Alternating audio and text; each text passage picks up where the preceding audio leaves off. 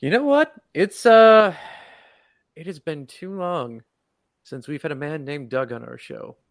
And today we changed that. Because we're bringing Doug Eberly back uh to talk not about Seinfeld this time. Though we're gonna pepper in some quotes because you know it's just what we always do on this show. Uh we're talking video games. And not just any video games. No, no, no, no. We're talking the ones that made us who we are today. The ones that have shaped our very humanity of just the people on the show. Not all of humanity, just just like for for people. That's what Well, we're doing today. I mean, it might have shaped humanity, but that's, I mean, that's up to you. You can listen to season one, episode 27 of Digital Dissection, the games that made us, and let us know what you're thinking about that. But for those of you who got here by accident, you somehow just leapfrogged over the last 40 episodes, here's how you can find us.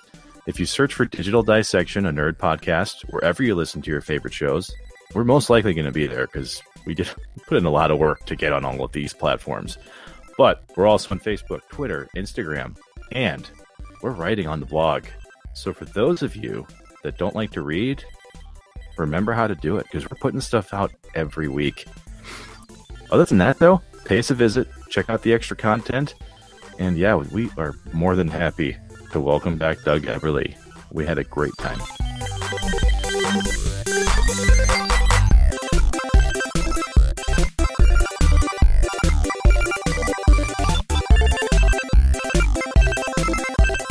Uh, this is actually a really funny uh, development because um, we've actually had multiple fans of the show reach out to us and say, "You guys keep talking about this games that made us series that you're going to start doing, and you're over 40 episodes into your show, and you still haven't done it yet." Wow, 40 episodes. I think that's what I'm more surprised about over than anything. Yeah, That's the hook, though. They're, they're, Yeah. they're- we just Hold never make it and they keep coming back. Yeah, That was the plan the whole time. they're gonna get to it eventually. I just know it. I think really at this point you've listened to enough episodes, and so they're like, you know what? I've held on this long. I might as well just keep seeing what happens. And, and now we're like season fifteen of The Walking Dead. You know, we just keep Yeah. marching on. Um, Although this time I am I am wearing the one video game shirt that I own uh, with my my proud 900 club oh, membership. oh, oh, oh. Uh, the golden that- poop. yes, the golden poop. Which this is not one of the games I'm talking about, but yeah, still. Uh, no one no one should have to collect those 900 Korok seeds uh, in that game. Uh, if I if I could be your weird like I don't know Jesus that I, I've I've I've taken care of that for you so you don't ever have to. Um, I, I've made that sacrifice. Don't do it. You gave hours of your life so I that did. we could be free in our lives to not have to do that. yep. Even though Chelsea knew exactly what I was going to get when I told her I was doing it. I did. I I absolutely looked that up 1st Mhm. And then when I was like, "Oh, Joe, no," and he's like, "Don't tell me, don't tell me." I'm like, you know, I'm not going to tell you, and it's going to be better for us all Yep. when you come to the realization on your own that you just wasted Yeah. hours and hours, days, days, absolutely days. But even, hey, it was life. it was one hell of a snap that you got. Um, Oh, yes, it as it was. was revealed to me. So that's good. Yes, Well- it was. Well, speaking of someone who has spent wasted hours with us previously, we would like to reintroduce to the Digital Dissection crew Doug Everly. How are you doing, Doug? Doing fine. How are you? I I am. think I only yeah. wasted one hour though. Hey, great hour to waste though. By the way, Hour well spent. darn It was a- right. it was a hell of an hour, and uh, for, for some for some behind the scenes, Doug. Um, I I didn't actually tell you guys this during the recording, but this was back when we were stuck using Zoom, and the reason why we had to kind of keep things short was because Zoom only lets you record up to like forty minutes if you're using it free. Yes. Uh-huh. Yeah. so part of the way through, it's like you know extend your time, and I went, oh shit, I didn't know this was something that happened. Oh wow. Um, We could use my account.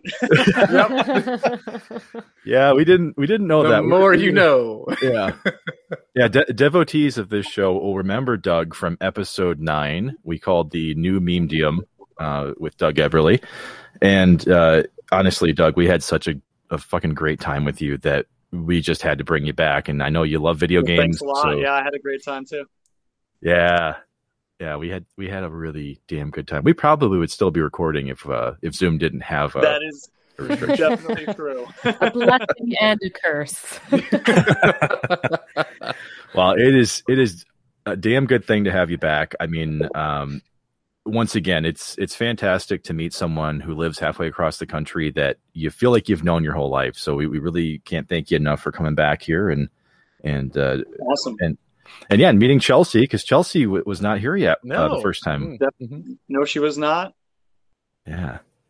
Yeah, she's already made some some insults, and she's already kind of Insults. That's the way to do it. Hit the ground running, make fun of everybody. Yep. Yeah. Yeah. but Before the sh- before the show, she was just berating you. It was like uh, it reminded me of uh, the other guys, you know, where Will Ferrell's making fun of his plain wife. Oh my god. She she sees Doug and she goes, "Are you going to change? Yeah. Is is that what you're wearing? You, you look like dog shit. Come Wait, on, this is only? Nobody's nobody's actually going to see me, right? No, no, No, no, no, no, Okay, no. good. Because if they did, oh my god. Well, if they saw you, they'd be seeing Mark's hair. So Oh yeah. This this is what happens. there you when go. Give it personality. Yeah, when you make cantina style shrimp and you use the wrong seasoning that's way too hot, this is what your, your hair turns into. it literally Oh. blows your hair back. It, it does. or Maybe it's he's just born with constant it. adjustment due to sweating. Yes. That's what that is. Maybe he's maybe he's born with it. Maybe he's just fucking ugly, and that's what happened. to. Well, as we mentioned, the games that made us is not the uh, series that you see on Netflix. It's one where we're going to dig into the games that we loved, that you know, basically either uh, really impacted us in our gaming careers, and so that's what we're going to do today. We're all going to kind of share a little bit, go around the campfire, if you will. Um, yeah, a couple rounds maybe. Uh, we each get a. I don't know. Say why limit it to just one game each? That'd be No. too too too too little. No. yeah, we need we need more than one game. Mhm. So I couldn't think of a better way to kick this off than letting the guest have first choice. And Doug, what is your first game that made you? My first game is Bomberman for the Nintendo Entertainment System. Ah, yes. Nice. I'm assuming you're all familiar with it. Th- This is one of the most popular ones out of the three that I kind of picked to talk about. I'm sure everybody's familiar with this game at some point, whether it's the original Bomberman or the many, many iterations that came afterwards. I mean, I think there's one of these on pretty much every single Nintendo console that was ever released. Oh, easily. Yeah. Mhm. Yeah, I mean, there could not be, but I'm talking about the first one. Um, so yeah, it was developed by Hudson Soft, um, programmed by Shinichi Nakamoto, and for any of the people listening to this that aren't familiar with it at all, it's basically like an action puzzle game where you blow things up and you try not to die. It's uh, a very hectic game. Um, the first time I played this, I mean, it was around 1990 probably.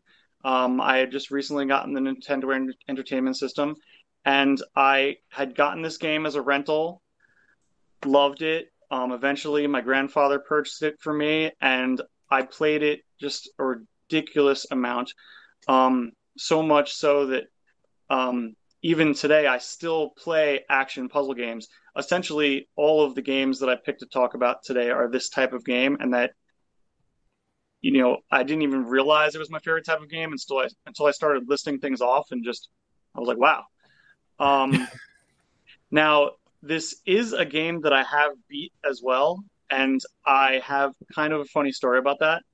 So Sure. I mentioned playing it when I was a kid and everything, but I didn't. I never beat it when I was a kid. Mhm. Um, I beat this game for the first time about four years ago. And um, what happened was I I was out for the evening. I got home pretty late, maybe around three o'clock in the morning, and I said, you know, I'm going to play Bomberman.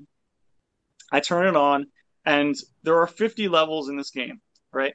So I'm playing, I'm playing, I'm playing, and I got to like level 37 or something and died. Oh, And then I was like, you know Oh. what? Now at this point, it's like 4:30 in the morning. Okay, Yeah, there- there's no like- reason to stop. right? I can So- I can stop anytime. So I turned the game on again, and now all of a sudden here I am at level 37 again. But I still have some lives. I have the power up that allows you to um, blow up the mines remotely rather than having to wait for the time. So you know I'm super powered up. I got the really long fire streams going on, Yeah. and um, I just keep going through the levels. Now I'm at like 48 of 50. I lose my power ups, Oh no. and I am just now. I start to stand up in front of the TV. I'm literally just like, oh my god, like I'm about to beat this game. The enemies were moving faster and faster and faster, but anyway, I ended up beating it. Um, I'm sure I still have. Uh, I took out my phone and, and took a picture of it because um, I had to send it to all my friends that knew I loved this game. And um, the last thing I'll say about it is that it had one of the worst um, end screens ever. Oh. no. Oh, no. Yeah. Um, it just said, um, I'm not even sure if it said congratulations. It said maybe congratulations, maybe you win. And then it said, now play Lode Runner, which is another sort of action puzzle game by the same developer. Oh. they hit you with an ad. yes, they did. And then I played, I, I had never played Lode Runner. I ended up trying it out and not really liking it too much. And I was just like, oh, wow. You know, it was very uh, anticlimactic. But, Oh my you know, gosh, that's like the decoder ring in a Christmas story. Yeah, They're just telling you to it buy really is. Ovaltine. exactly.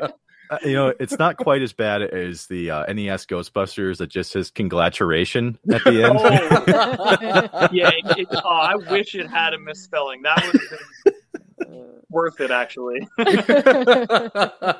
Oh my god! I, you know, now that I look back at it, I don't think I ever beat the original Bomberman. So that is that's hilarious. Nope. You know, I think I only ever played that game uh, as an emulator on a PC, so I never, I never even had it on the original NES or played it on the original NES. Oh, okay, wow. Mm-hmm. Wow. I, I can just see Doug, you know, late in the night, you know, like like Deep in the night, like looking for Costanza. some bombs. Yeah, I was gonna say like Costanza spotting, you know, the the animals in the road and the Oh, yeah. mailboxes. Oh, yeah. My eyes were, were definitely burning at this point. Because Oh, also, I was playing it on like a 55 inch flat screen, and it's you know, Nintendo oh, it doesn't look too great on there. You know, I, I'm curious, Doug. So you obviously played it quite a bit growing up, but did you not Yeah. beat it as a kid because of? I mean, I'll just say, like, did you not have the skills to do it? It- Was it a? I mean, was it just the time necessary to get it done? like, Um, I, I think partially skills. uh, So I was really young when I had Nintendo. mhm. Okay, my skills came out more uh, in the 16-bit generation. Yeah. Um, you know, Mhm. I was around six or seven years old for the time where I was really playing Nintendo NES. Mhm. Um, so you know that was. I mean, I played Atari before that, but I I didn't really have that good of skills, you know. Yeah. And then I never really stopped playing these games. You know, I still play games of that era, and now I am just better at them. And back then I would try, but you know, maybe I didn't have the patience or the skill. Um, you know, there's some thought that goes into it too. Like you need to plan out your power ups properly, and as a child, you know, Mhm. you just kind of want to rush through it. Mhm. Yeah, as a child, as an adult, like I don't do that. you can't you can't see it, Doug, but Joe has like markings all over his walls to map out the games he's about to play. yeah, it's on the front wall, so you can't see it because that's where the strategy is. That Okay, way, this cool. this it, this looks like nerdy normal back here, but up here it's just all crazy. I mean, ha- have you ever actually drawn out a map to a video game though? Oh yeah, I sure have. Because Mhm. I have. Yeah. Yep.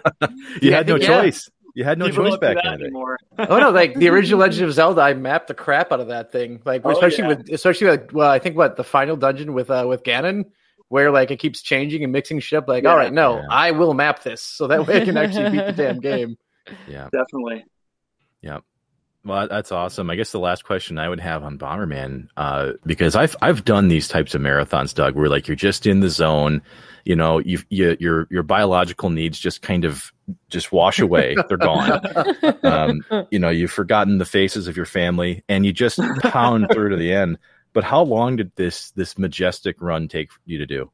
Uh, it's impossible to know. I, I think, you know, I think I went to sleep that night around 6 a.m. I'm going to say that the whole game only takes about an hour. Oh, wow. You know, because each level is timed. I don't remember the exact, the exact amount of time, but you can run out of time. Yeah. Um, and it might be 90 seconds. That sounds appropriate. So you've got Mhm. 50 levels. The most that you can possibly play a level is 90 seconds. So I'm going to say about an hour. So basically, you had to cry and then cry again because that that takes some doing. That that first level that I lost at when I said it was around 37, Yeah. that is where I had been dying um, for years.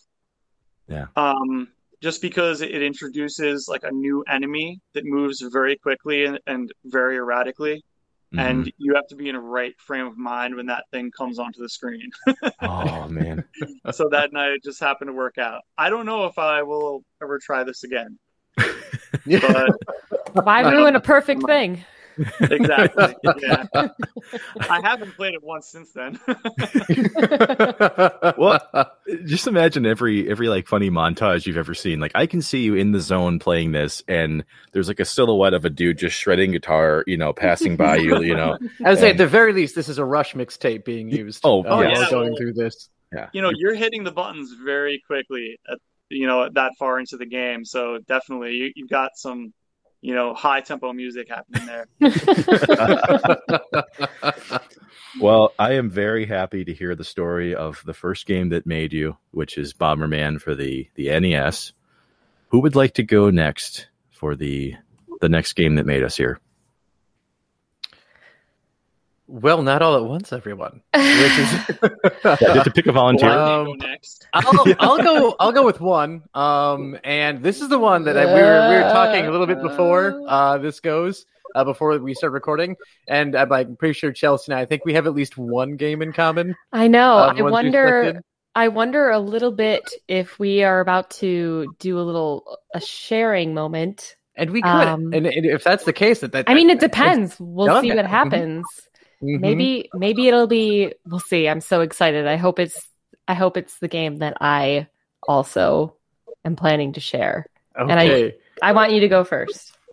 All right. Um. So my first game that I'm picking is Pokemon Red. Yeah. Wow. Knew it. Part of- I know. My, me- we're definitely picking the same one here. Mine is 100% Pokemon Red. And I was really hoping you were going to pick blue because then I think we might have just leveled up and would have had to quit altogether. Oh, yeah. Like it just, what is, what, what more is there? But no, perfect. This No. is great. This yeah. is lovely. It's great. Yeah, because we both picked red growing up, didn't we? yeah, red's better than blue. Fight me. Red's way better than blue. Way better. Actually, I I didn't mean, what? pick at all. I didn't pick. I st- I started playing Pokemon Red when I was Mhm. at my older cousin's house. He was probably like six, seven years older than me or something like that. We were hanging out in his basement and he was playing some old Final Fantasy game on the TV and he had um a Game Boy just sitting there and the only game that he had for it was Pokemon Red. And so I picked it up because he was playing something already and so I started playing and he was like, "Eh, you can just keep it, take it home. That's yours." So I got a free Game Oh, Boy and Pokemon nice. Red Wow. and that is what started my um intimate journey with the Pokemon franchise. But go ahead. You no, go. that's awesome. I, I, you know let's let's like morning show host this up. We will. Yes. We can share Pokemon together. I So- love that. Yeah, I mean, my my um like getting it was not nearly as exciting as yours. I think I got it when we were in uh like my family was visiting the state capital because my uh, sister's various medical needs had us go there on a regular basis. And on the way back from that, we stopped at Toys R Us, which is always for me the highlight of the trip because you know you're sitting in a hospital for a long period of time, and then we go to Toys R Us afterwards, picked out a video game, and it was like a new release. It was a, a popular pick, so I picked Pokemon Red solely for the fact that I thought the cover art with the giant lizard with the fire in his tail Yes. was way cooler than the turtle uh, or the or the Blastoise at the time. So I picked that, and uh, that's kind of what went with it ever since. Um, and I had like a uh, a close group of friends that also bought um, the different games, so it was pretty great. Where we actually had four four friends playing it, and we actually divided it equally. Where two friends ended up with red and two friends ended up with blue, so that we could actually like trade things at an appropriate time and get through it. Except they like all tried to stab me in the back because I was blowing through it a lot faster. And it got to the point where we are trying to race to get 150, and they're like, "Well, we'll just leave Joe out because he's he's ahead and he's bragging about it," which I didn't think I was bragging about. I could have been. Maybe I was an asshole. I don't know. Um, but yeah, so it was just uh, a race to get to 150, and I may have pulled some shenanigans to get to 150 and 151. But you know, we don't have to talk about. We'll talk about that later. We'll get to it. It's a fun story. Yeah, well, some of us on the call know that story, and Doug, it's, it's a banger. Um, it is a banger. I can't wait to hear it. oh, oh man! But All of yeah, our it's like, listeners are mhm. going to think of Joe differently after they hear that story.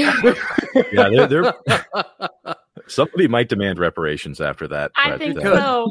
Yep. Yeah. Now that I'm making this offense public. Um, but anyway, before we get to that, um, absolutely loved the game. Like it was such a great, simple RPG to play Yes. with because Yes. you get six party members, you have all these monsters to pick from, and you can level up and do things with. The sprites and the sounds were totally cool at the time, and the story was just simple enough to work, where it wasn't convoluted with too many things. Like now, Pokemon has exploded, and like even in the main series games, they kind of just add like something small each game. Now to the point where they're ridiculous, but like I back then you'd have to worry about you know what clothing your Pokemon was going to wear for a fashion show. It's like no, these these assholes are just fighting for me. Like that's all they're trying to do is they're just going to like beat up other monsters until I'm the champion of all the monster trainers. Um, and also great like model of parenting these games. There's always only ever just your mom. The dad is always gone doing who knows what. He's ran off. Uh, and at, te- at the age of the ripe age of 10 you're expected just to go out and explore the country completely Bye, unsupervised You're, you're expected. You're expected to become a top-rated cockfighter, basically, at the age of ten. pretty much Here's And a tiny top of that- flared lizard. Don't die. and don't burn down the entire forest searching for other monsters with your tiny Yeah. fired lizard Yeah, you're good. Mhm. Perfect. yeah Does anyone know where the idea of Pokemon was was gotten from? Not at It was- all. It was uh bug collecting wasn't it Yes, Yeah. it was. Mhm. Joe, bug collecting. Look at Woo. you. Yeah. But it's uh oh well, I'm trying. I always it's it's Satoshi and I I, I always Sato, I always forget his last name.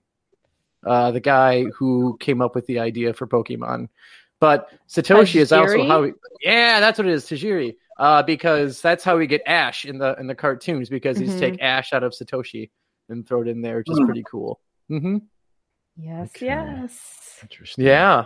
Mm-hmm. and they were friends ever since. Ever since, yes.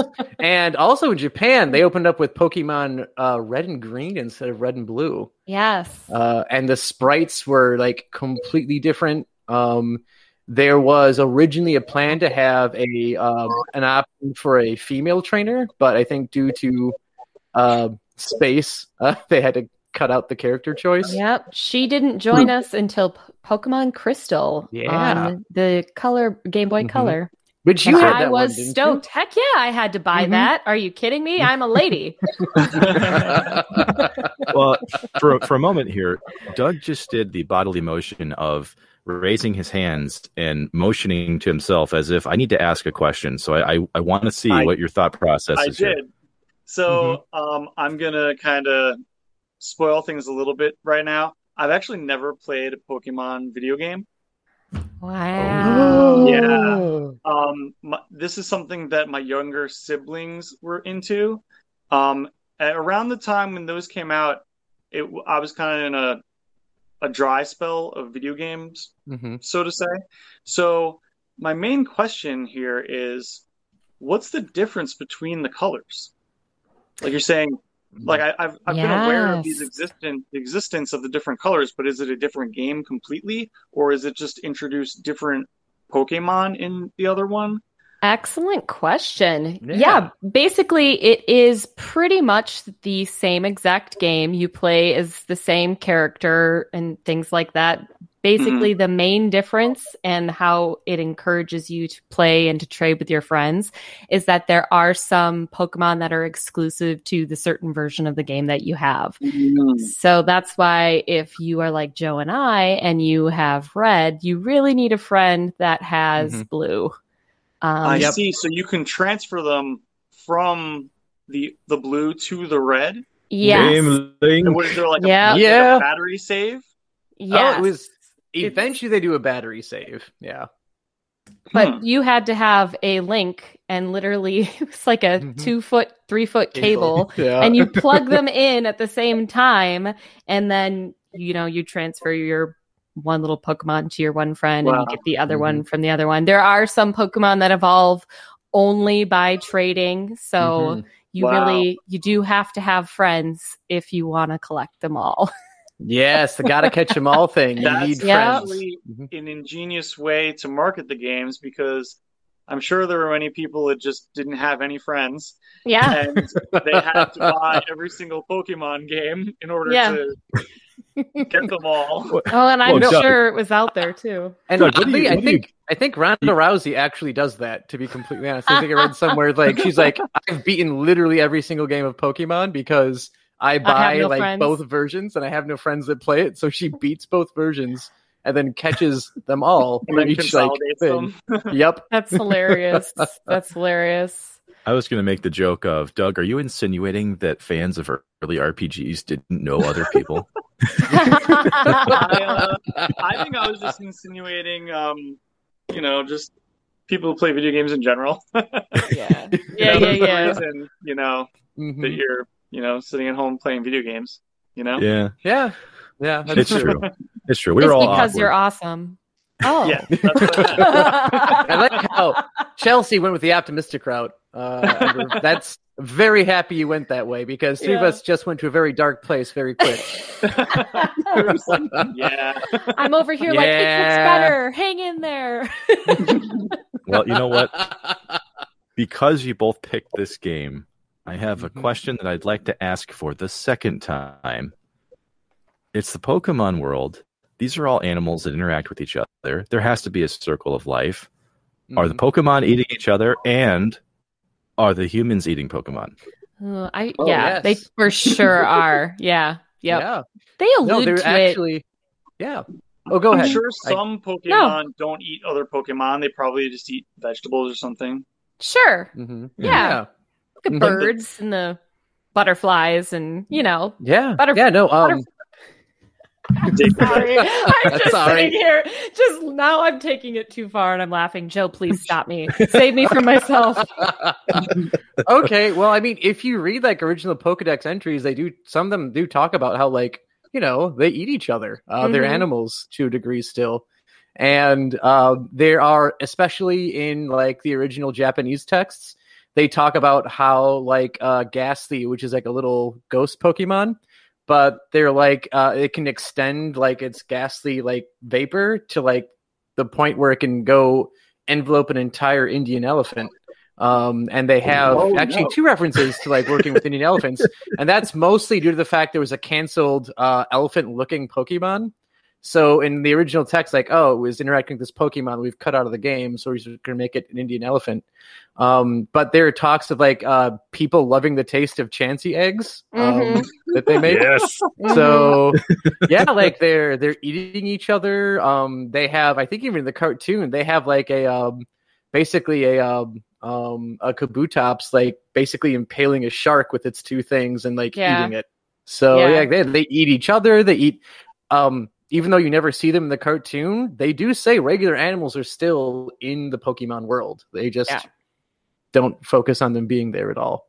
They do also, and they have these in later games in the series as well too. But they have farms with like Mhm. there's a Miltank is a, a dairy cow Mhm. Pokemon, and you like can specifically milk the Miltank for like. so there, there's Pokemon milk. Yeah, yeah. can't see this, but but Doug is making. Doug has been taken aback. see Milk the, the, anything uh, with nipples.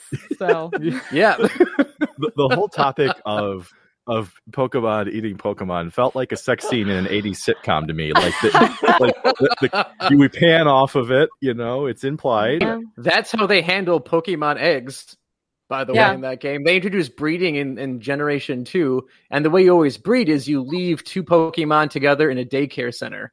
And With because two- these are with an elderly couple. with an elderly couple who, by the way, completely terrible watching Pokemon because they'll just say, "Hey, like your Pokemon are hanging out. Next thing you knew, an egg just showed up, and we have no idea how it got there." You, Welcome you would to our also have the Pokemon. only two Pokemon here. Welcome Um, to our Pokemon brothel. That's right. That Oh, Ditto can be whatever you want, baby. yeah, It's, it's like a middle school, I'll be your ditto. like a middle school dance where all the kids go home pregnant because no one's watching them. yep, yep. Oh God! Yeah, like this taking place at a daycare center just did not seem right to me. Yeah, it makes it Mhm. even worse when it's called a daycare. Like, is it care, or is it a bit of a whorehouse? Like we do. Mhm. We- and I'm being charged for this. Like, Yeah. Oh, yeah. There's an Uh. exchange of currency. Like that's prostitution. Mhm. Yeah, that if there's a mirror in that facility, I'm guaranteeing you it is it is uh, one you can see from the other side and see on through it. oh my god. See, I thought you were going the mirror on the ceiling route. So oh there God! shows what I know. Oh. Is that Magic City? Are you talking about Magic City right now? I'm just talking about mirrors on the ceiling. I don't know what you're talking about. Uh, there's a TV show called Magic City that actually does use mirrors on the ceiling to essentially facilitate the same exchange. But, um, but tell you what, I I absolutely love where that went because legendary, you know, game series. I'm going to take us back a couple of years to a game that's not quite as legendary. Um, and Ooh. Every time I bring this up to someone, they go, "What the fuck are you talking about?" So we're going to dial back the clock to 1990, Okay. and we're going to talk about a little platform that initially launched in arcades. It was a side-scrolling tower climber style of game, similar to Bomberman. It had 50 stages, and you can play as two gentlemen who are princes named Nick and Tom. Very royal names. yes. Mhm. Now, Regal, that Nick and Tom. Now, who who knows the title of this game so far, based off of the very detailed clues that I have given? I don't at all, but I I feel like I should. Mm-hmm. Yeah. Well, tell you what, the two main characters can throw snowballs like toddlers throw tantrums. Oh, is Probably this Ice doesn't- Climbers? No, it is not. Ah, not. dang it. I think It's, they're um, torch- Yeah, Oh, it is called Snow Brothers. okay. I was No gonna say, brothers. It's an expensive one nowadays. Yes, Um, yes. on NES. That I've never played the game, but I've seen it. You know, it's you know one of those ones that can cost you a few hundred dollars. Oh, it, it absolutely does. And there's some reasons for that, which I will absolutely get into as well. Um, but to to really kind of just pull back the the curtain on this game, okay? So your mission is very important. You have to rescue princesses, which had, has never been done in gaming from, No. from what I'm understanding. Nope, not once. No, that's a fresh idea. I like it. well, hey, just like our very regal Nick and Tom names, okay? The princesses would be named Puri Puri and Puchi Puchi. Oh, for fuck's sake. No. Okay. Poochie Poochie. That sounds like a Jay and Silent Bob term. Yeah. Um, So now, which one does Nick go out with, and which one does like how do they choose? yeah, that's the only Mhm. logical next question. and what happens if they choose the wrong one? or the Did same they- one. The same one. Yeah, I- I'm guessing at like the end. Bill and yeah. Ted? How does it go with Kramer and Mickey? There's. This is a very common trope, apparently. well, to add a layer of, of confusion to that scenario, guys, um, the story actually changed based on what version of this you're playing because it came from Japan. It was put into arcades and then it was actually ported to consoles, right? So the story actually changes depending on which one you're playing. Um, now, the antagonist of the series, though, his name is King Scorch, aptly named, of course, because he's fighting these brothers that are princes that he turned into snowmen. Um, I mean, you know, turn your enemies into the only thing you can kill, right? Yep. Um, so yeah, now they're now they're sub-zero temperature soldiers of fortune that throw snowballs, you know, with an amazing amount of accuracy. Um, so as I mentioned with the with the porting of this game, though, um, the Japanese princesses would actually change their names in the American console version to Terry and Tina. Terry Pooch- and Tina. Because Poochie Poochie wasn't uh, catchy enough for them. Poochie Poochie. yep, we've gone from Japanese royalty to names you can find in a Wisconsin bar any day of the week. Ah, Terry and Tina. So true. So true. There's got to be at least one Poochie Poochie at a bar in Wisconsin, okay? it It has to be. At least There's one. a lot of Poochie Poochie, I'm telling you.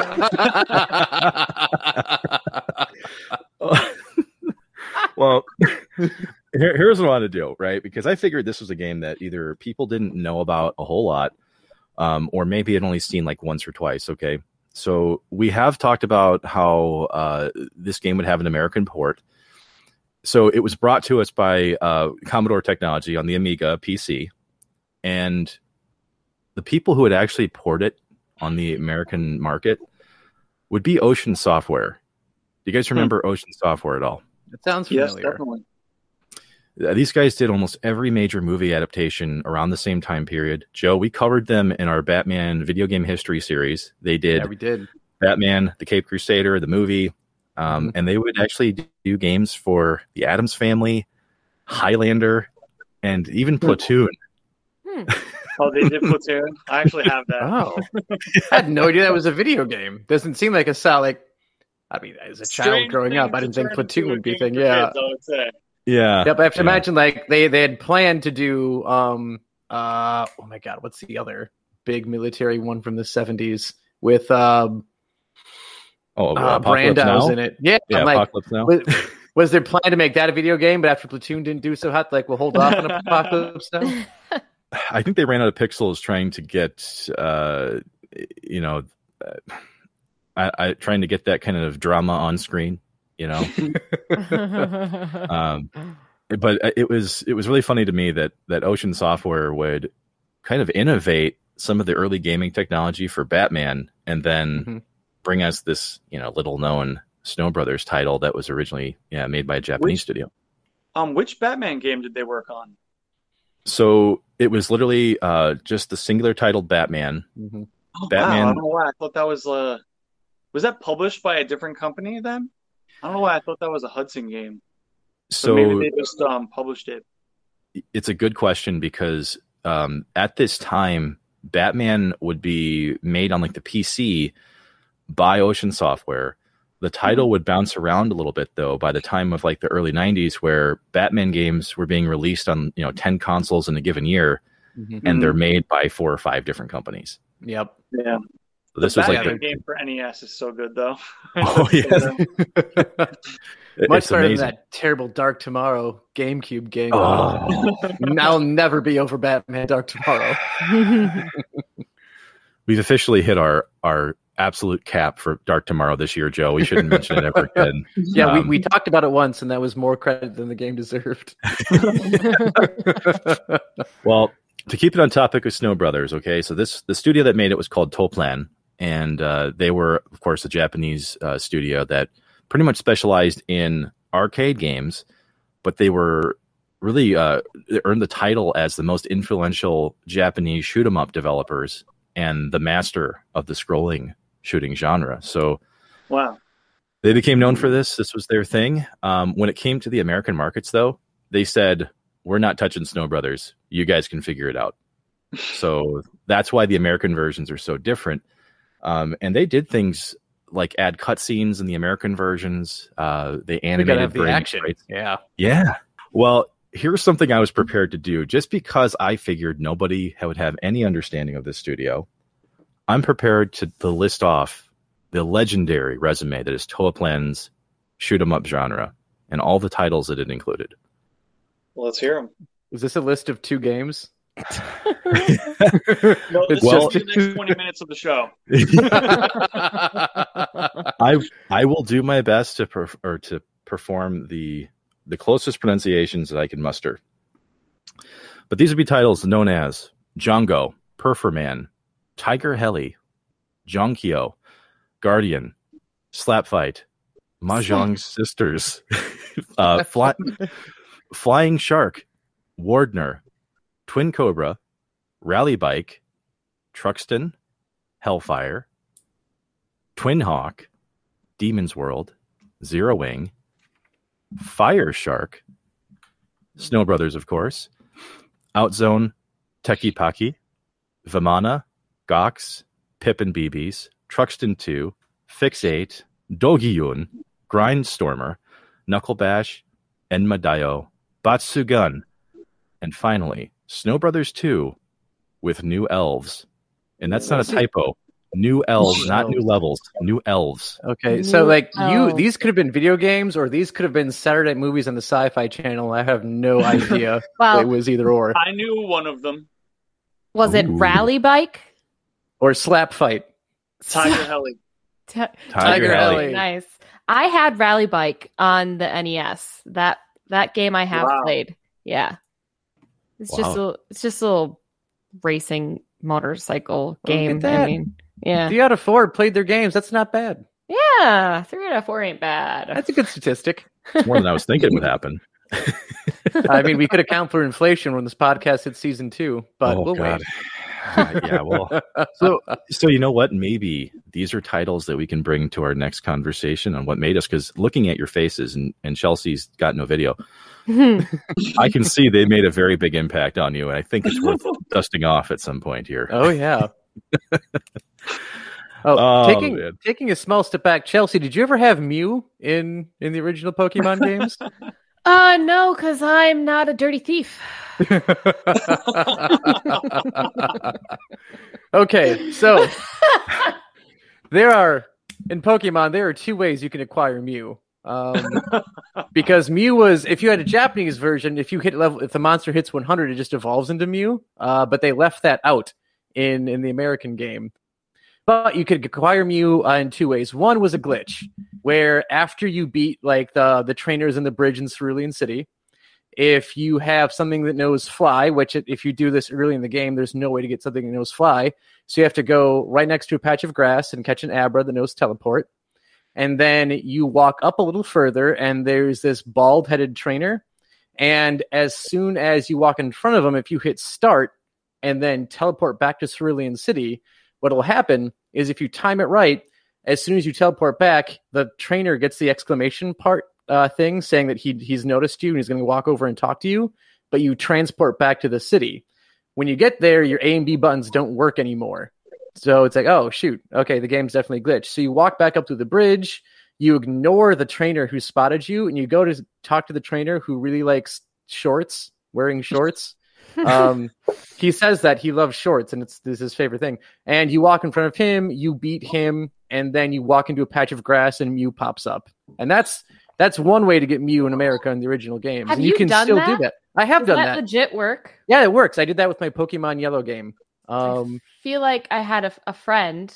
I, I still have this friend, but this friend Mhm. and I spent a very, very, very long time trying to do all of these reported glitches, mhm. And we Did never you- did anything except for break our games. Yeah. Did you try doing like the the SS Anne oh, you know, thing? yeah, That thing didn't work. no, the not- SS Anne glitch didn't work at all. We're like, okay, be, so we're just gonna we're gonna catch all the Pokemon because he's going. Mhm. Professor Oak says he's going to give us something really special. You know, you like you try all this Yeah. stuff. hmm Eh, Yeah, he just gives you a certificate that says, "Hey, c- good job catching all 150." That's all you get from Professor Oak. It's pretty Yeah. lame. makes you want to cry. A little bit, yeah. Um, so so what's what's the other story of acquiring a Mew? So the That's second what way, I'm waiting for. I'm you waiting could get- for, waiting for the dirty deeds. Yeah. Yeah. so the second way you could get Mew is once upon a time, uh, Nintendo America did an event where I think they just called like Pokemon America or Pokemon USA or something really simple, and they basically drove an RV to select city locations, and they would just port Mew onto your game if you went to the event. Um, me growing up in a small town, there was no way that was ever happening because I think the closest place that it us was like Chicago. My parents like my there's no way my parents would drive me to Chicago for a flipping video game. It wasn't happening. Um, But what they would do is they would sign me up for some like little religious camp because I grew up Catholic, uh, and I had to go to it. I had no choice into it. I was told I'm going. And Joe Um, clearly missed some of the teachings. I from did the miss good a few book. things from the good book because one thing I did like I'm going to. Thou shall not steal. Thou shall not borrow, maybe? I mean, I borrowed with the intent to never give back. Um, so I brought my cartridge with me and my um uh, my link cable. Like maybe I'll meet someone cool at this at this uh this little Christian retreat thing, and we can play Pokemon together. Um, but for the first few days, I basically just spent fuming like this is really stupid. I hate being here, and I'm just going to play Pokemon at night with my little light when I'm supposed to be sleeping. But I'll be doing that instead. Well, I got bunked with a really, really like the like kind of like the worst stereotypical like nerd kid ever. Like Hmm. he was greasy, he had no social skills. He was everything that Revenge of the Nerds said nerds were, but in the worst possible way. Um, and one thing he did was attend one of these Nintendo events because he either lived close to it, his parents had money, I don't know, but he was one of the lucky bastards that got Mew put onto his game oh. and he like brought it up one day. Like he was like rubbing it in. He's like, "Oh, I've got this really rare Pokemon. I go to events. See?" I'm like, "Oh, that's really cool. Like, I don't play that game, you stupid nerd." Um, and then deep into the night, he le- he left his Game Boy like out on a desk because we stayed in uh, like a college dorm. Uh, and mistake. Yep, terrible mistake. He just leaves it out there. So Mhm. deep into the night, I'm well awake because I just never sleep, and that kid's passed out. So I fucking put my game to his and trade it for like the most basic ass Oh, bitch monster in the game. And on top of that, was even better is that like we both had like the same trainer because everyone picked Ash for their trainer name because it was the cartoon guy. So we like they so he couldn't tell that the original trainer was different. So his Mew came onto my game that I still have Hmm. and he got like a fucking I think I gave him a Rattata for it. Uh, yeah. And the next day he goes to turn it on and play with his game and he's like, Oh my god, Mew's gone. And he's freaking out and he's panicking. I'm like, oh that's really weird. I can't believe your so Pokemon weird. just disappeared on you. Maybe if we pray hard enough, he'll come back. He'll come back, yeah. but he told uh like like like a like a camp supervisor or something that like, oh, someone stole my fucking video game monster or my Pokemon. And they're like, Well, who's your roommate? I'm like, It's me. They're like, Do you know anything about this? I'm like, I have no idea what this kid's talking about. Um so You And that was have literally- gotten busted so, So bad. easily. Like, but like it that was, was right all- there. it was right there. That was all the investigative like power they put into it. They just asked me, "Have you ever heard of this?" I'm like, I've never heard about it at all until this kid told me about it. Joe I even, like, probably went to- ruined this kid's life. I think like, I did. what I'm just thinking. He Yeah. set off a chain of events, and you know who knows where he is now because of this. But Yeah. we'll say, if he's a listener, please get in contact with us. Yeah, Um, he- we have Mark and I will hold have- Joe as you punch him. but you're not Joe getting will you sell back. it back to you at a reasonable price. I am the real life Team Rocket bitch. Counting So, for inflation again, of course. absolutely counting for inflation. this kid is like sitting on his couch and he's going to hear this and he'll go, Joseph. He's like, I knew it. I knew it was him the whole And- time. And then he puts the lipstick on and then lays down on his couch like like fucking Steve Buscemi. Well, now that that story's out there, which I will timestamp on this recording, so that way everyone knows where this deception and this debauchery was. yeah, I even like went so far as like cut a hole in my mattress to store my Game Boy in for the rest of that camp. you are lying at this point. No, that's what I did.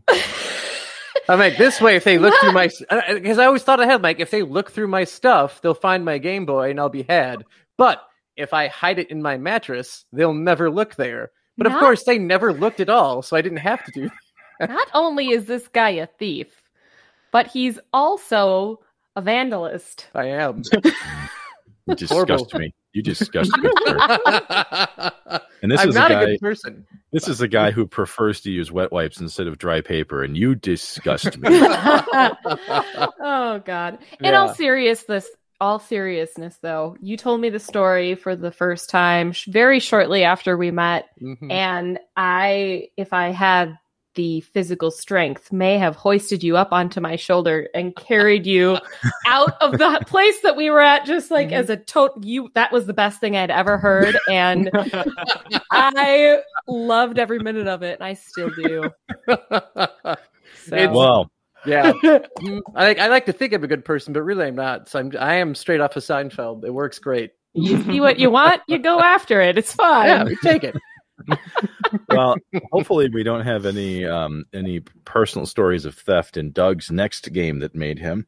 And Oh, we'll, re- we'll return back to the beginning. What have you got next for us, sir? okay. My next game is this one is a little bit more obscure. There's a chance that none of you have played it. Um, it is called Gain Ground. Gain, Gain ground. ground. Gain Ground. Mm-mm. Now, this is a game that I had for Sega Genesis when I was a kid. Um, doing a little research, I found out that it was originally an arcade game, and then it, w- it actually came out on the um, uh, Sega Master System, but only in uh, PAL regions. Um, now, ironically enough, this is another game that has 50 levels. hmm Nice round number. Um, if that's only if you're playing it on difficult, which is the only way that I play it, and I'll explain why. So y- you all should really look up what this game is because it, it is pretty much my favorite video game ever made. In this game, you can play as 20 different characters that all have different weapons they they all have unique traits like some of the some of their weapons will shoot shorter than others. Some of some of their weapons will be able to shoot people on a second level. Some of them can only shoot um, enemies on a first level. Um, they walk at different speeds. Some of them can only shoot left to right. Some of them can shoot wherever they want. So you have 20 different characters of all varying abilities. And I'm And, sure the one um, that walks the slowest always has to go in front of everyone in the party, driving them all insane. Exactly. Um, but so and then throughout all these le- le- all these levels, there's different themes. Like you start out in like a medieval times, and then you go to kind of like a present day. You go to the future. Every ten levels it switches, and the levels are just so much fun to play. Now the objective of the game is, um, now I'll explain the difference between like the regular mode and the hard mode. In the regular mode, you pick up new members of your party as you go, and you start off with the first person. On difficult, you start off with all 20 characters. Oh, So, yeah, you have to beat 10 more levels, but having all of the 20 characters right away changes the whole way the game is played and makes it just insanely fun. And now there's two things you can do. You either have to kill all the enemies on the screen, or you have to get all of your characters through a gate at the top of the screen. Hmm. Um, you know, because they all have different abilities, sometimes it's impossible to kill all the enemies on the screen, so you have to kind of, you know, bring all your people out. Um, this game was semi popularized recently. I'm pretty sure it's available on Nintendo Switch uh, for download. It's um, there's a lot of these like comp, uh, compilation um, collections for like uh, Xbox 360 and PlayStation where they compile a bunch of classic Genesis games. This game is on some of those. Um, so it actually kind of has gained more popularity recently. But yeah, this is a game that um, me and my brother used to play all the time. It's two player co op. Um, a friend of mine, we used to play it all the time. I have beaten this game by myself, never with a second player, because it suffers from like Contra disease, yeah. where yeah, where you you're really good at playing alone because you know where all the bullets are flying and everything, but the second you add a second player in, they're just doing crazy stuff. Like you know, they're catching a bullet that you were trying to dodge, and now they they're losing all of their lives and sucking your lives away, and it just kind of makes it impossible to beat it uh, with a second player. I mean, I've never played with somebody who put in the amount of time that I did. If I did, maybe I'd be able to beat it. Um, but yeah, it is a really, really good game, a really overlooked game. Um, this is a game that like I probably only started playing two years after I played um, Bomberman. Um, but to get Hmm. to a point that we're going to actually talk about games that made us, um, one of my favorite my my favorite games to come out um, the past few years is the Hitman trilogy. Mhm. I don't know if you're familiar Mhm. with these games on PlayStation. Yep. Now, um, at first glance, these games might seem kind of like a GTA style game. There's guns, you know, you hide and shoot, etc. But it's really not the way it is. It involves a lot of strategy and planning, and I consider them to basically be a puzzle game or an action strategy game in a way. And um, the way that you have to think about gain ground um, as being like methodical, you know, you have to play it over and over again. You have to figure out what weapon you want to use at a certain place. You have to conserve something to make something different happen later. Um, that comes into my love of the Hitman game now. So, yeah, Hmm. that's just uh, the conclusion that I came to and why I wanted to use it for a game that, you know, helped make me who I was with modern gaming. Yeah, that's awesome. And Nice. Very cool. Actually reminds me of a point that I didn't make with Snow Brothers. yeah. I- I've had a few drinks tonight. If you can't tell, folks, free and loose. Um, yeah, I love this game. I'm not going to tell you why at all. so I was Uh, going to ask, and it just Mhm. never happened because we started talking about Pokemon Same. again. So Yeah. well, okay, so here here's a really interesting parallel to Doug though. So once again, it's this 50 level like test of your will, you know, you're basically sweating through the seat as you climb through, through the levels. And and that's the same experience that Snow Brothers has. I mean, you have your power ups, you know, you're you're climbing through ho- uh, tougher and tougher things. Why it made me in, in a similar fashion to you is that because of the co-op mechanic that was not prevalent in a lot of games. The Mhm. difference, though, in this, and, and you talk about dedication, which is absolutely fucking hilarious because my brother and I played Snow Brothers together. They're brothers. We're brothers. We all have very Caucasian looking names. And and uh, you, you fight through these levels together. And if your if your digitized eight bit brother doesn't have your six, brother. no. the whole thing is fucked. Seriously. So I totally get that, man. I, I did not anticipate having two games that neither party was aware of having that same parallel. So yeah, it's pretty weird, right?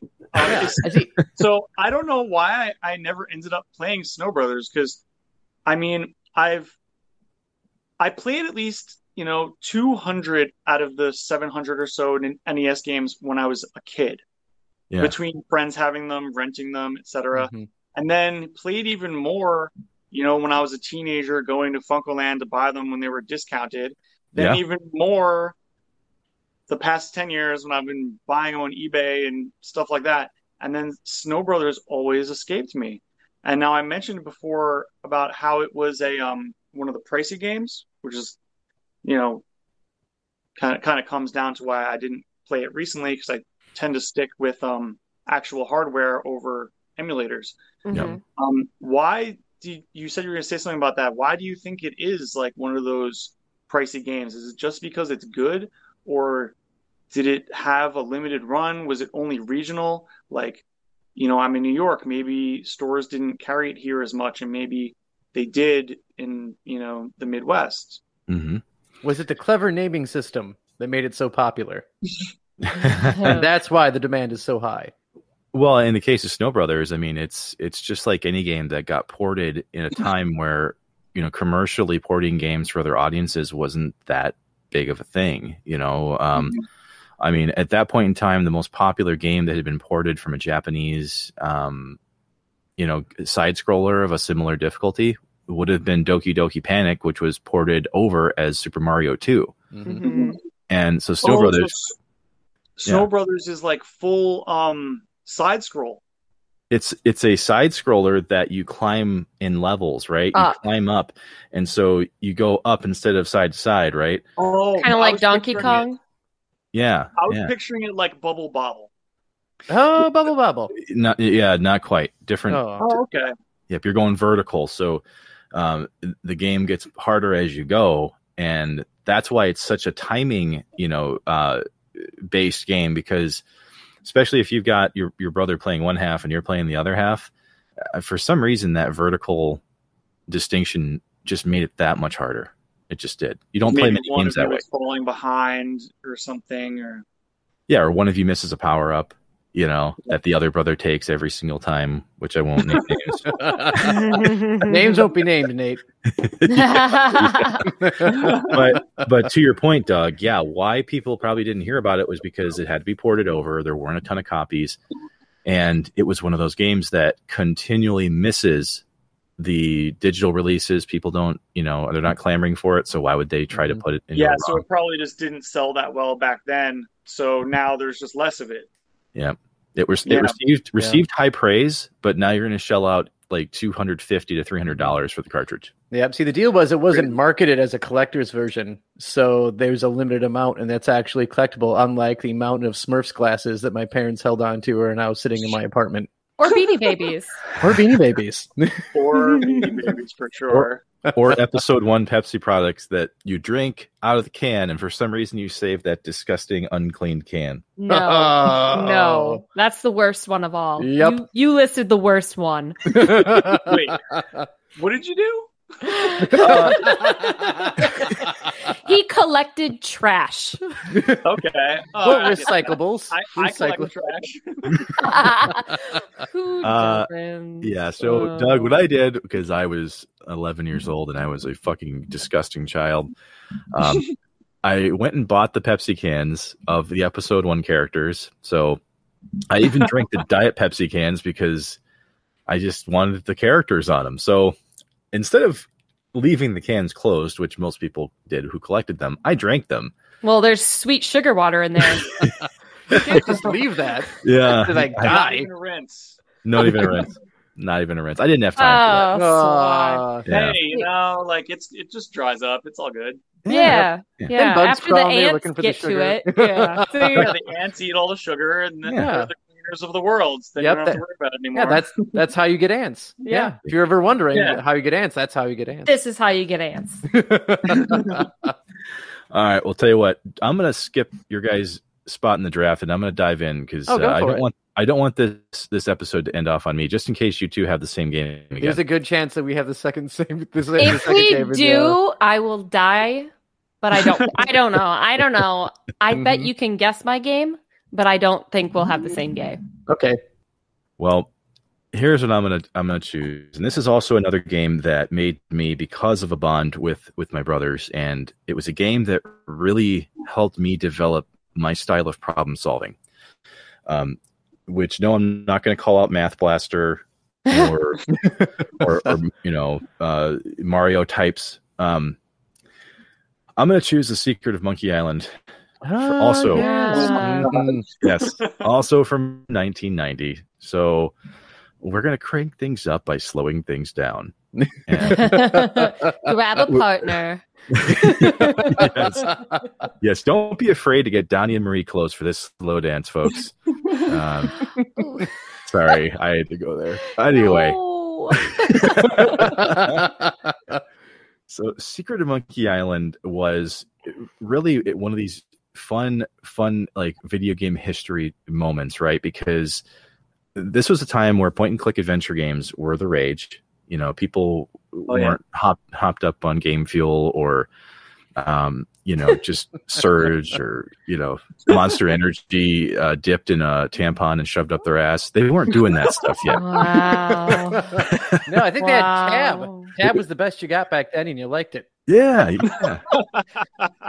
Little extra zing. Th- throw some sweet and low in there. You know, let's let's just make this night crazy. But uh, point and click games were being made by Lucasfilm Games back then. So oh yes, they were. yeah, yes, this was the graphical video game, like art driven point uh, point and click adventure games. So they would do the Secret of Monkey Island. We'd end up getting uh, the Indiana Jones uh, action adventure point and click games out of this. Um, you know, other games like Day of the Tentacle. I mean, you name it. Mhm. These were some of the most legendary point and click games that came out during this era. So, what was really unique about the Secret of Monkey Island was that this was before Captain Jack Sparrow. Like, this was before Edward Kenway. Uh, this is before that guy who says, "Look at me, I'm the captain now." Like back then, we just had Guybrush fucking Threepwood, and if, if you didn't hear me the first time, Guybrush Threepwood. So this was like the most vanilla character you've ever seen, with like this big bushy blonde ponytail. He, he's got the Doug. You can probably even vouch for me on this. He literally has the Jerry Seinfeld white puffy shirt. Oh yeah, the 100%. Pirate shirt. shirt. Yes, he is. I don't want to be wearing- a pirate. yes. Even before Jerry Seinfeld didn't want to be a pirate, Guybrush Threepwood was dressing like him. Okay. Yeah, he wanted to be a pirate. yes, he, He, did. was a pirate before it was cool. Yes, yes. So he wanted to ascend the ranks of the pirates during a fictionalized representation of the Caribbean during the golden age of piracy. Um, what was really different about the Secret of Monkey Island was that back then, um, if you've ever watched the, um, oh, it's a recent Netflix documentary within the past like two years. They talk about Sierra Games. Are any of you familiar with with Sierra? I almost um chose King's Quest Five as one of my games. Yes, yes. that's one of my favorite games ever made. Yeah. so they're fantastic games. The Sierra folks made a lot of these graphic point and click adventures too. The difference though, Sierra made the hardest fucking games you have ever played. Oh yeah. Yes. they were so difficult. Talk about cryptic. Yeah. like they were so hard that if you forgot to pick up an item 2 hours previous in the game, you lost, but you didn't oh, know it let you until that play time. it still. Yeah. That's the worst part. So and mean. You will never no, know. that's And all of a sudden not. you're stuck. Yeah. No, that's it's not good. literal. It, it really makes. ugh, it does something to you. It it, it makes you able to have like fortitude to beat other games that are not insane. Yeah. Like they just won't bother you as much. They if just you play pale in point-and-click game two hours comparison. Yeah. This is like the video game equivalent of having to uh, walk to school uphill both ways in the freezing. Freezing snow is. with Barefoot. nothing but a hot potato to warm you along the way. and you were Okay. lucky to have that. the, the two ways I describe Sierra games. One, it's like riding a bicycle without a, a seat, or two, or, or, or two, it's it's worse than a breakup because if you die two hours after you're supposed to pick something up, you're asking yourself all the questions of what could I have done differently? What is it me? Did I did I just not do this right? So the Sierra games were known for this, and a lot of other action adventure point and click games were. So the difference within uh, Monkey Island was that creators um, Ron Gilbert, Tim Schafer, and Dave Grossman they all agreed that we need to make an action and adventure game that allows you to figure it out and not think of how many ways we can kill you, but how many different ways you can solve this problem and and really give you the chance to figure that out with clues and I wouldn't say make it obvious, but really make you think before you try a tactic or, you know, anything like that. So there's very few ways you can actually die in the secret of Monkey Island. Like there are so few games to act, or so few ways to end the game that way um, that some people didn't even discover this because it's literally an Easter egg.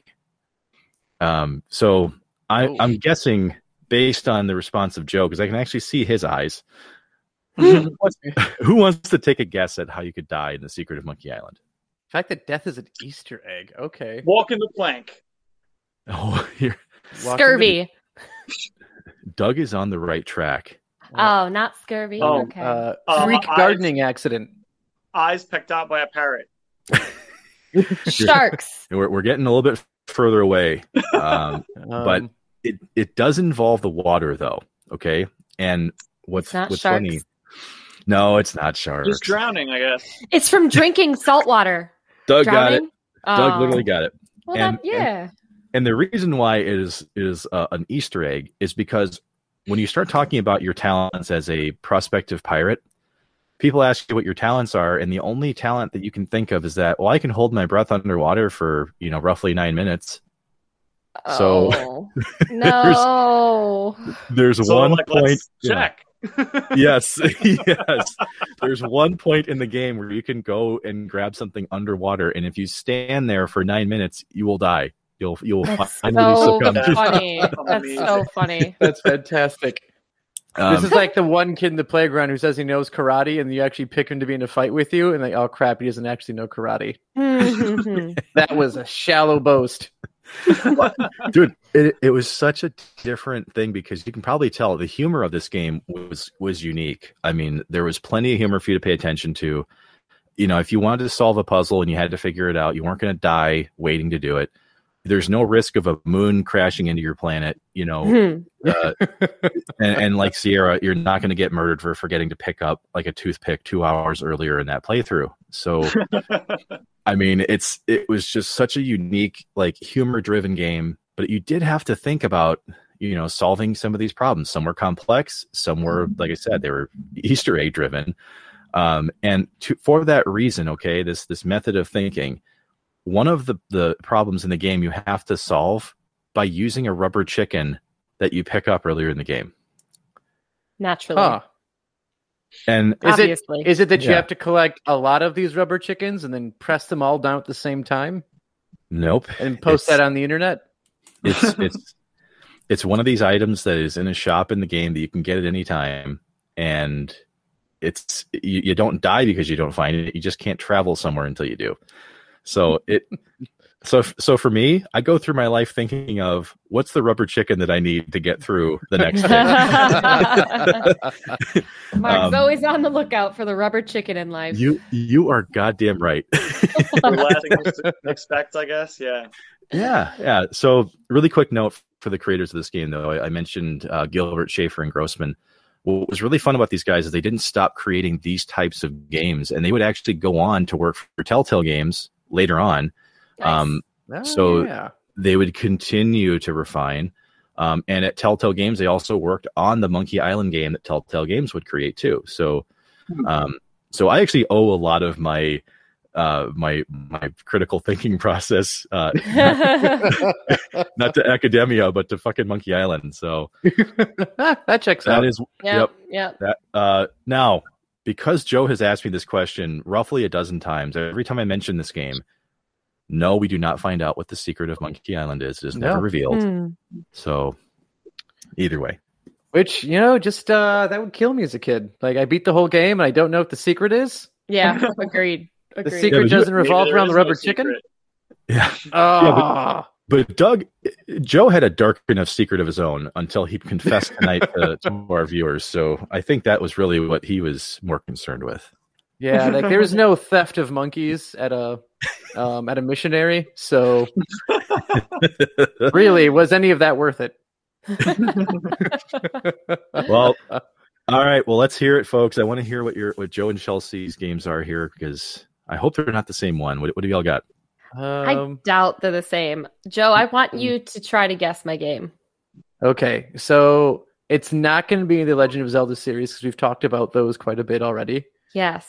Um, other game, Harvest Moon. Yeah, it's Harvest Moon. Yeah, Yeah. bam.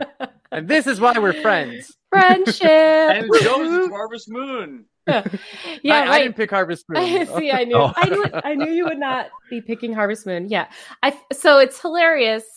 Doug and Mark, you both have you know these games that are very intense, standing up, sweating hands, like super super intense, and I'm over here catching them all and digital farming.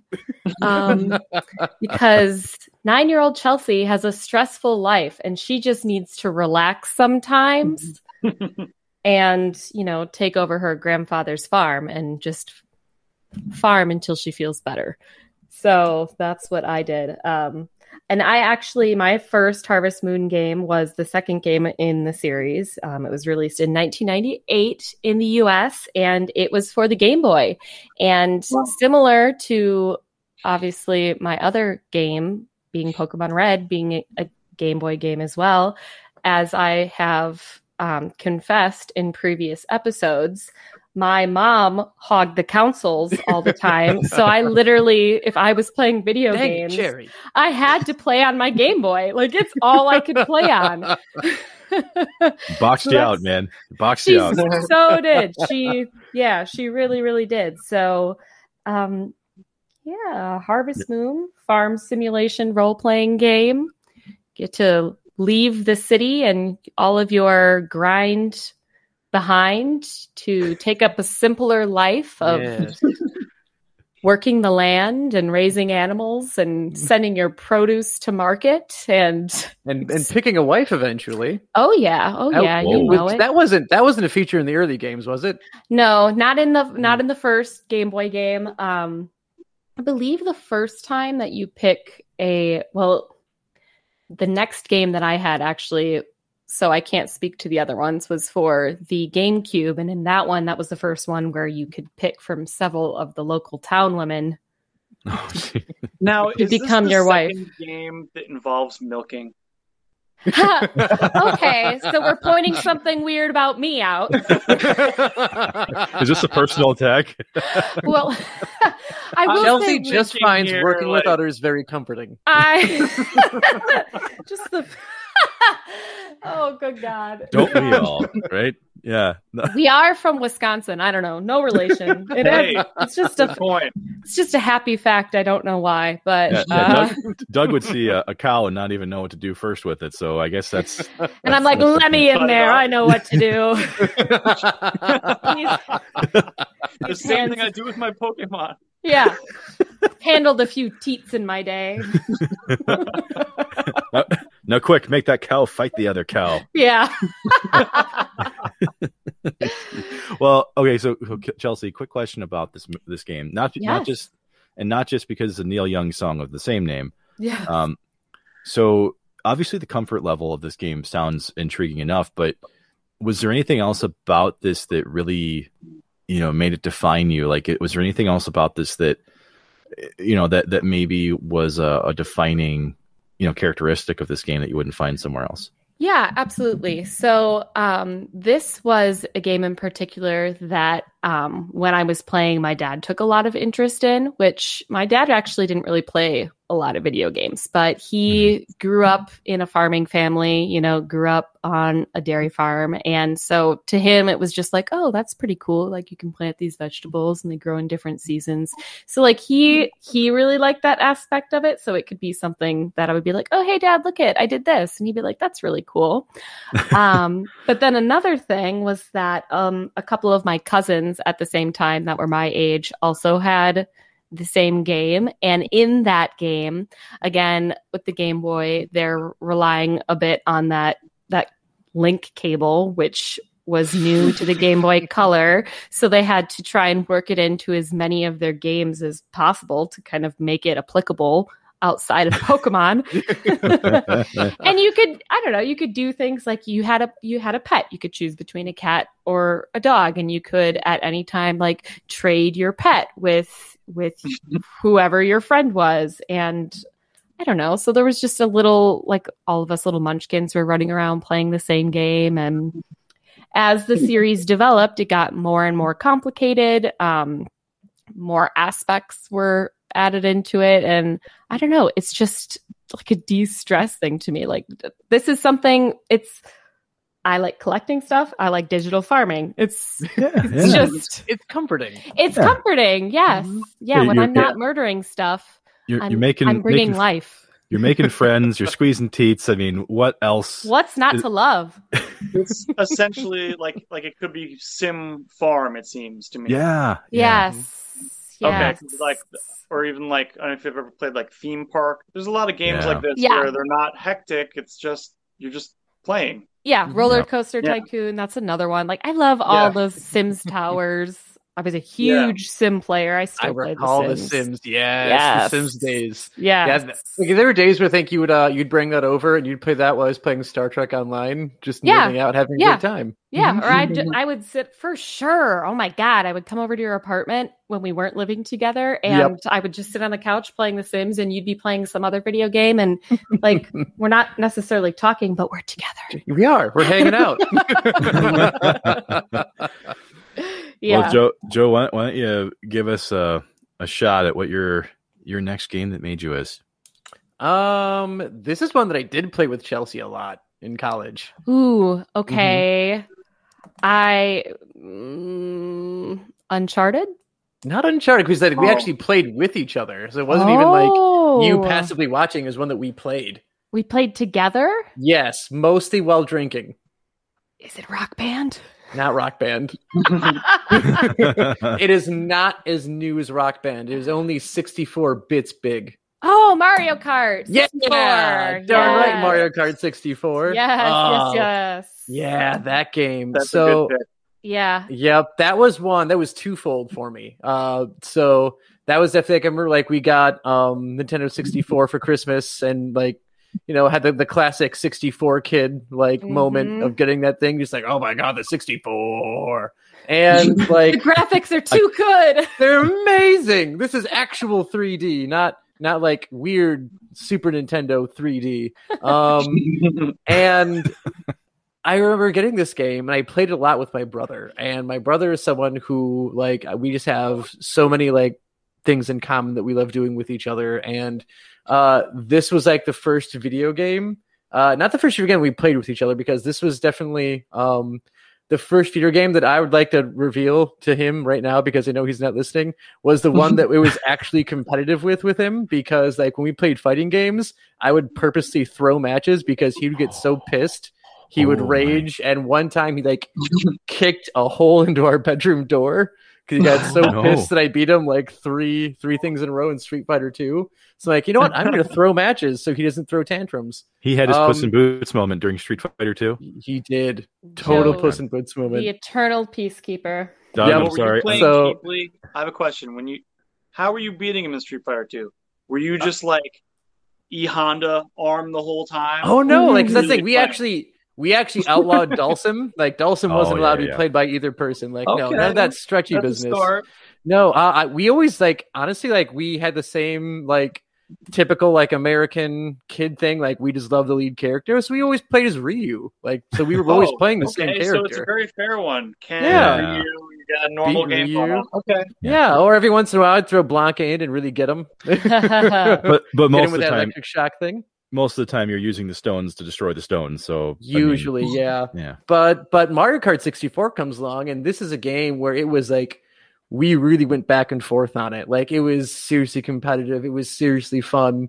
And it was one where like if my brother would find out something that was like an edge for him, he would Mhm. tell it to me so that way I could do it too and we could be equal like on equal ground. He would awesome. like we would never make it so that we would find something out and not tell the others so we could have that as an edge over the other player. And if we ever like discovered like a shortcut or a secret, uh, we only the, like the rules like we can only use it once on each other just so we could see it was there. And then we just said like you don't like we won't do that again. So like little things like like like everyone knew like in uh what the Wario Stadium like you could hop the second jump and just be Mhm. like you just skip the entire lap. Same with Rainbow Road. Uh, you could find that skip. I know one thing uh, that I never did um, later playing the game is there's actually a pretty solid glitch in Frappe Snowland where if you are on the bridge right before the finish line and you fly off, if you're parked on that bridge, normally the, the little guy who brings you back down Yeah. from going in the water, if you're too. parked right before the bridge is over, that's where he always tries to put you down. So if you're parked there, Hmm. he just drops the other person back in the water. Uh, and by dropping back in the water, he tries putting them further back on the bridge, and they just drop through the bridge into the water, and they'll and that just keeps happening until the other person moves.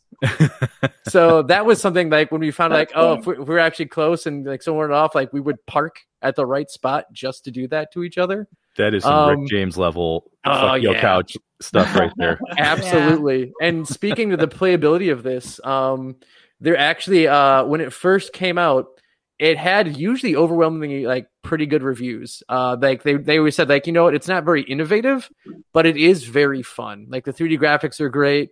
Um, the AI is pretty predictable and easy to overcome when doing like the main part of the game. Uh, but one particular reviewer from GameSpot gave it the lowest rating it ever received, a 6.4 out of 10.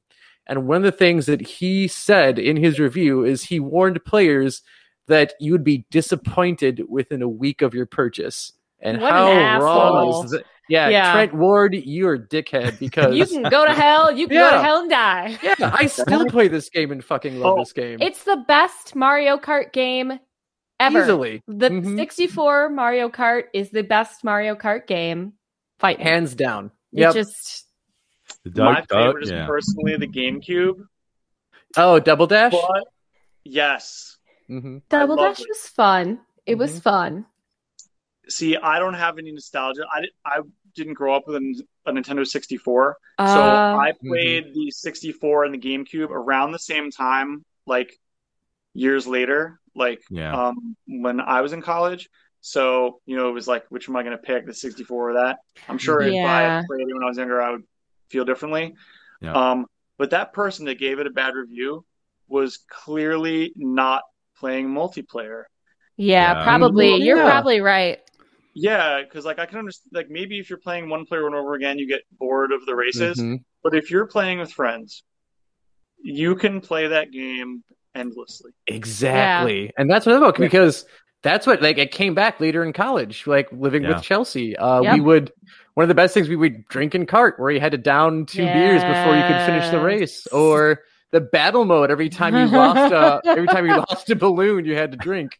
And then I think we also did like if uh, so like in battle mode in that game, if you get eliminated and the match is still going, like there's still two or more players, like there's still at least two players playing the game, you turn to like a little bomb The and go around. bomb. yeah. And if you get hit by the bomb. bomb, you have to down the drink. You don't take a drink, you finish what you have left. And if it was only That's a it. sip, you down another beer. it was so much fun. The So very much fun. first time playing Battle, and this was I was a kid at this time, and playing with my cousins again. And the the first time I was a bomb and actually killed someone else, I laughed so hard that I cried. I just I literal Mhm. cried, tears, laughing. Well, It was it's just such a- hilarious. It's hilarious, and it's just a slap to the face of the player Yes. you hit because you move significantly slower than the other Yes. players. or you come around a corner and they just you're Yep. they mow right over you. And oh they my just god, if they have star power, amazing. Oh, God. Yeah. Uh, it- Yep. you know, Doug, you bring up a really good point Mhm. though that even though like the so even though the Secret of Monkey Island is a single player game, all of us in the games that we've mentioned so far have been a game where you can share an experience with another person to an extent, right? Um, yeah, legally or illegally. it was, right? yeah. I, I participated without my consent. Um, in, in the case of Joe. But I mean, but ultimately, though, these are all experiences that we share with either a family member or you know with a group of friends. And so, I mean, I can definitely understand why everything so far would be a game that made us. Um, now, this this might just be me trying to read the room, but Doug, did you bring a third game with you? I did. Ooh, bonus game, bonus levels. Yes. And I've been noticing a theme throughout here. Like, um, I feel like I'm a little bit older than everybody here. Could I be? What? Maybe? I think you're a couple years older than like Joe and I. Okay, Yeah. so in video game years, that's a, a big deal. Mhm. Yes. Yeah. Because, In Because technology like around- years. yeah, around Yeah. the time when Nintendo 64 came out, um, I had gotten PlayStation 1 instead of that. And Yeah. that was, you know, I was, or I think I was in my first year of high school, maybe. Okay. around Yep. that time. So I Mhm. was kind of like, mm, I don't have time for video games. Kind of like they took a back seat until I was, you know, in college, kind of starting to mess around with them again. So I kind of missed like uh, the PlayStation One, PlayStation Two years, or essentially the 64 GameCube years. hmm Um, Yep.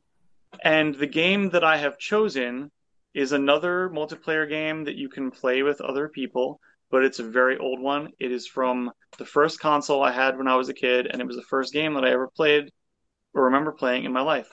And it is Combat for Atari 2600. Oh wow. Yeah. And if nobody knows what that is, it's like Pong, where you try to kill each other with tanks. Yeah, that sounds fun.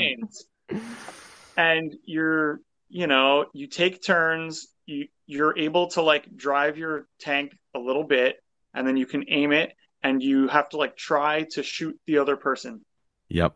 And you just take turns. Um, it was actually a pack-in game with the Atari 2600.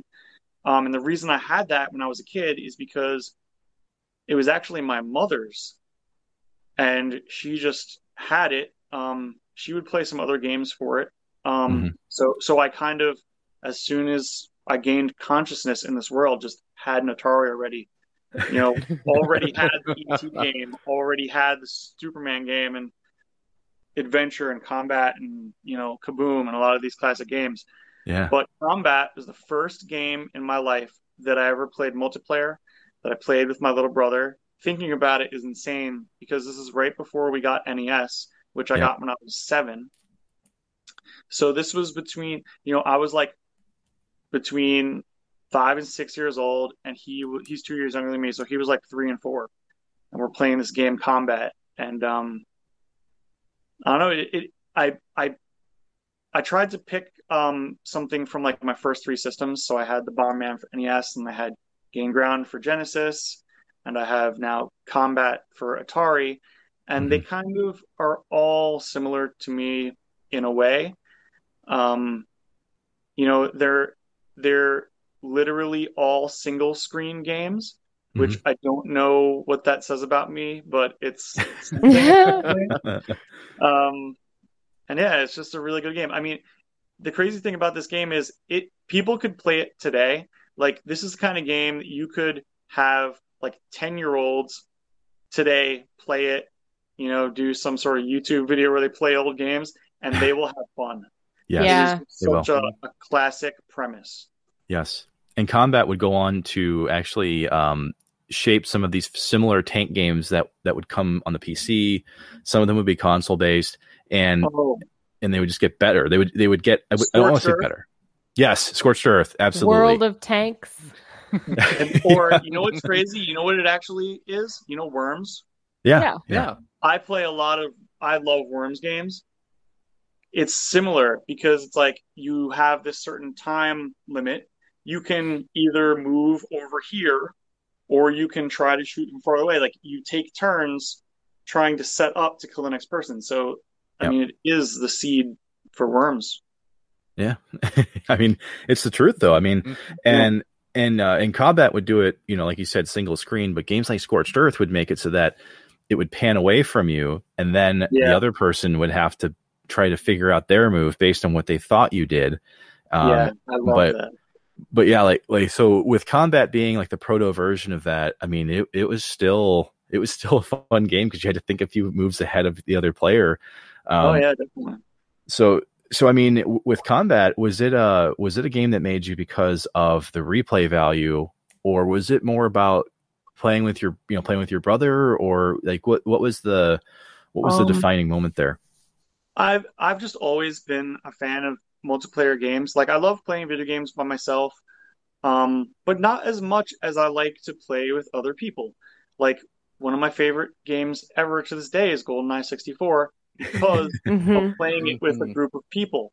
Yeah. Um, even the Mario Kart games, or I don't know if you've ever played uh, Beetle Adventure Racing for N64. It's a Mm. great Didn't I get that one? four-player. It's like Volkswagen Beetles, but it's Mario Kart. Nice. It's just a, a great four player game for N64. And then you've got games like Twisted Metal that I used to play as a multiplayer, Yeah. Uh, yeah. or Mhm. fighting games. And it's just been, or like Super Dodgeball for NES. I mean, I could go Yeah. on yeah. about all of the Mhm. multiplayer games that are my best memories. Yeah. Um, I just love them, whether it's co op or versus, it doesn't matter. Just playing with other people makes it great. So combat is just the seed for that. It, it's not only the first game I ever played, it's the first, you know, game that I played with my brother, first game I played with another person. That's awesome. Yeah. Yeah. Love Yeah. it. and I, I'm getting goosebumps going back to you know the earliest days of of playing with with my brothers too. Right now, like we Mhm.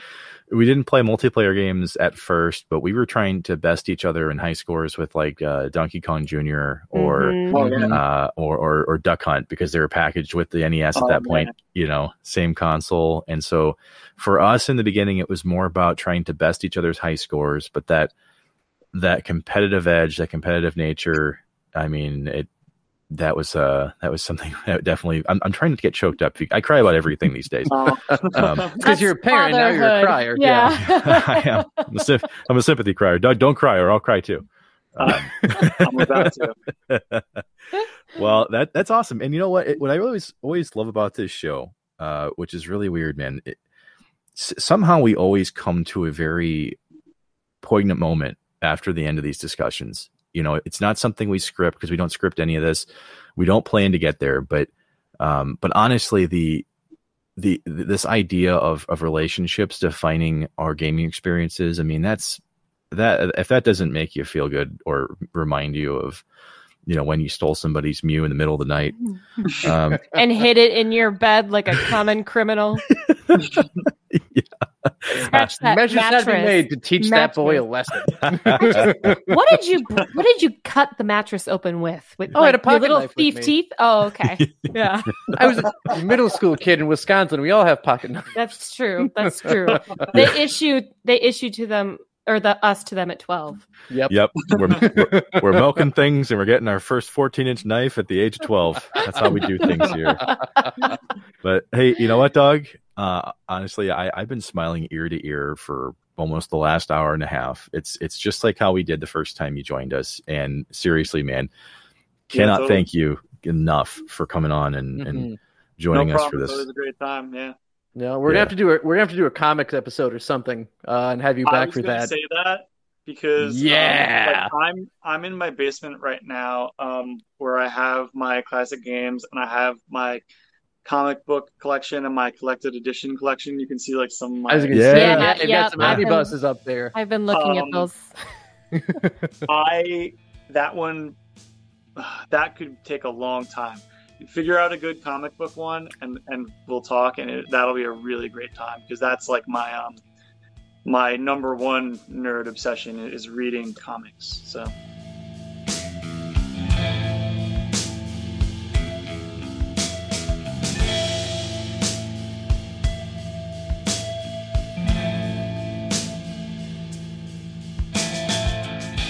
Well, I hope that everyone who listened to that conversation enjoyed it. We know we did. I mean, we could invite Doug back at any given time. I mean, Joe, I'm thinking we should probably do like the foods that made us because I want to talk about 3D Doritos, and I think Doug would too. I mean, I'm down to talk the um, odd Pepsi flavors that made us, as long as Doug is coming. It really can be anything. Um, yeah, it could be the Tostitos that made us. They make like five different products, and we will talk about the three that really uh, we enjoyed or ate at least once in our lives. So, I think that being said, what we're going to take away from this, we really like having Doug on the show. Always a fun time. Really looking forward to having him. And I, in all seriousness, I really hope we do the comics that made us at some point in time with him. Uh, but so you know, you know, um, we hope you come back and listen to us. Uh, if if you've you know stumbled to the show on accident, uh, you can find us basically wherever you find literally any other podcast. Um, uh, if you don't listen to podcasts on those typical podcasting areas, we are on Facebook, Twitter, Instagram, and we have even made what the kids call a blog where you can read things that we've written about the stuff we're talking about each week, uh, or sometimes every other week. So you know, you know, like, subscribe, review, do all that really fun stuff, so we can uh, we can keep making these shows for you, um, and yeah, we'll we'll keep coming back if you do, or if not, like we'll see ourselves talk. Uh, and on that note, has anyone anyone seen Chelsea?